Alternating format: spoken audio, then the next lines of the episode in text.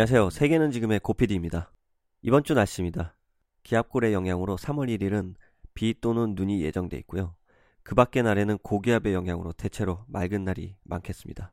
아침 최저 기온은 영하 3도에서 영상 1도, 한낮 최고 기온은 3도에서 11도입니다. 휴일에도 우산 챙기시고 외출하시길 바라겠고요. 일교차가 조금 있습니다. 감기 조시길 바라며 오늘의 첫 번째 뉴스 전달해 드리겠습니다.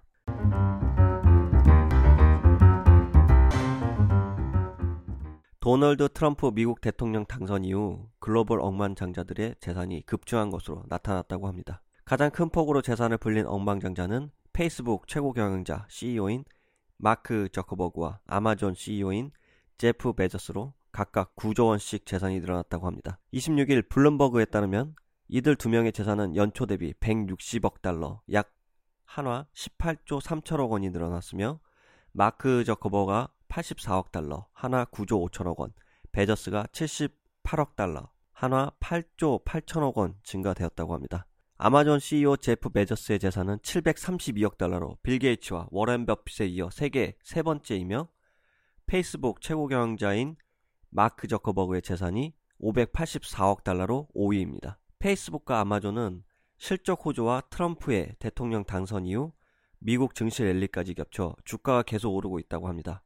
올 들어 주가 상승폭은 각각 17.7%, 12.7%입니다. 세계 시가총액에서 아마존은 5위, 페이스북은 6위로 애플과 알파벳, 구글, 마이크로소프트, 버크셔 해서웨이 다음 순위입니다. 세계 최고 부자인 마이크로소프트 창업자 빌 게이츠와 2위인 투자의 귀재 워렌 버핏은 각각 30억 달러, 3조 4천억 원과 31억 달러, 3조 5천억 원 늘었다고 합니다. 이들의 자산은 854억 달러, 약 97조 원과 762억 달러, 약 86조 원입니다.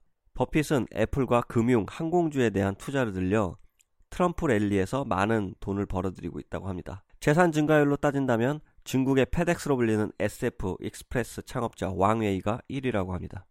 중국 1위 택배 회사인 SF 익스프레스가 지난 24일 선전 증시에 상장한 덕분에 그의 재산은 연초 대비 173억 달러, 약 20조 원 369%나 늘어 총 자산 219억 달러라고 합니다. 반면 가장 재산이 많이 줄어든 부자는 패스트 패션 브랜드인 스페인 자라와 일본 유니클로의 창업자들이라고 합니다.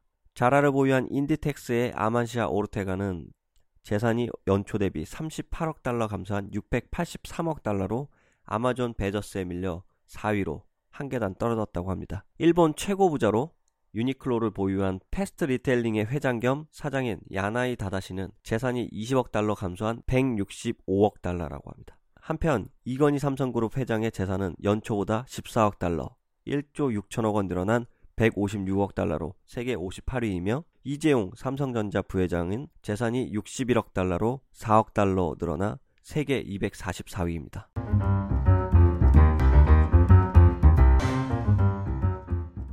번째 뉴스입니다. 최근 인터넷과 SNS를 통해 가짜 뉴스가 마치 진짜 뉴스인 것처럼 퍼지게 되어 논란이 많이 일고 있는데요. 페이스북은 가짜 뉴스 확산 방지를 위해 방지책을 독일에서 발표했다고 합니다.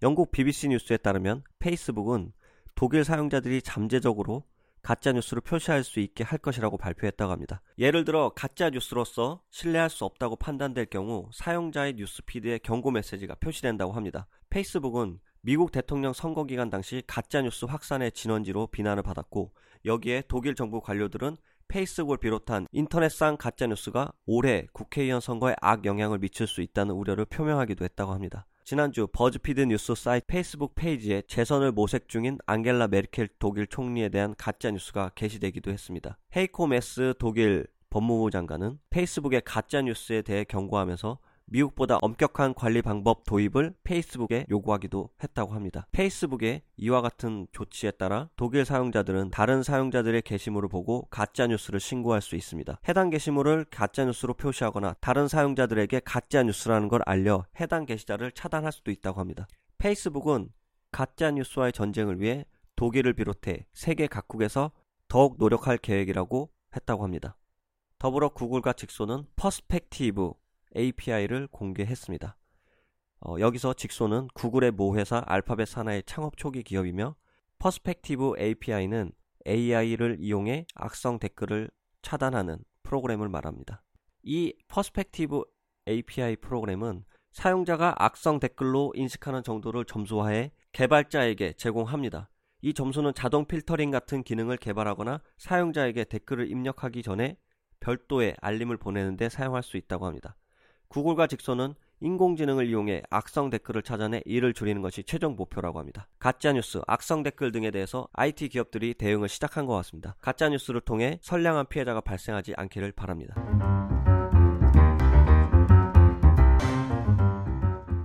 세 번째 뉴스입니다. 통계청이 2016년 4, 4분기 및 연간 가계 동향을 2017년 2월 24일에 발표했습니다. 소득 부분과 지출 부분으로 정리해서 전달해 드리도록 하겠습니다. 발표 자료에 따르면 2016년 연간 가구당 월 평균 소득은 439만 9천 원으로 전년 대비 0.6% 증가한 것으로 나타났지만 물가 상승을 제외한 실질 소득은 0.4% 감소한 것으로 나타났습니다. 월 평균 소득 중 근로소득 1%, 사업소득 1.5%, 이전소득 2.1% 증가했으며 재산소득은 마이너스 18.4% 감소했습니다. 경상소득은 1.1% 증가한 반면 비경상소득은 마이너스 14.5% 감소했습니다.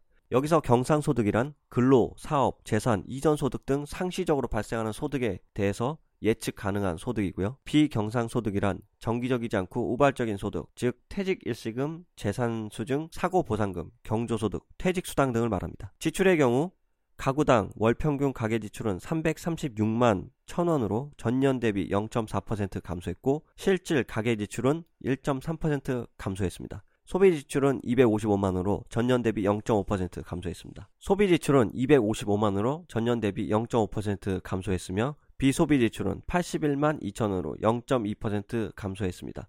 교통, 식료품, 주거수도 광열 등은 감소했으며 기타 상품, 음식 숙박, 가정용품 등은 증가했습니다. 여기서 소비 지출은 소비재의 구입을 위한 소비자의 지출을 말합니다.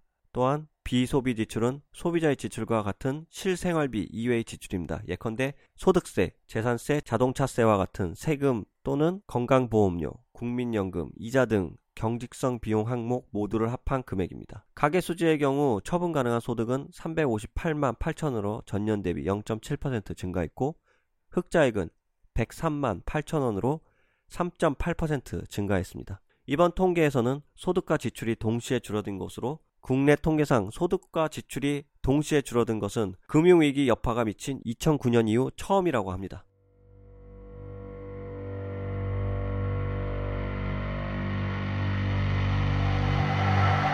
저희 라디오 방송은 지구촌 곳곳에서 벌어지는 다양한 소식을 담아 매일 업로드되고 있고요. 팟캐스트, 팟빵을 통해 청취가 가능합니다. 구독하기 눌러서 새로운 뉴스 먼저 찾으시면 감사하겠습니다. 청취해주셔서 고맙습니다. 새로운 뉴스와 함께 다시 인사드리도록 하겠습니다.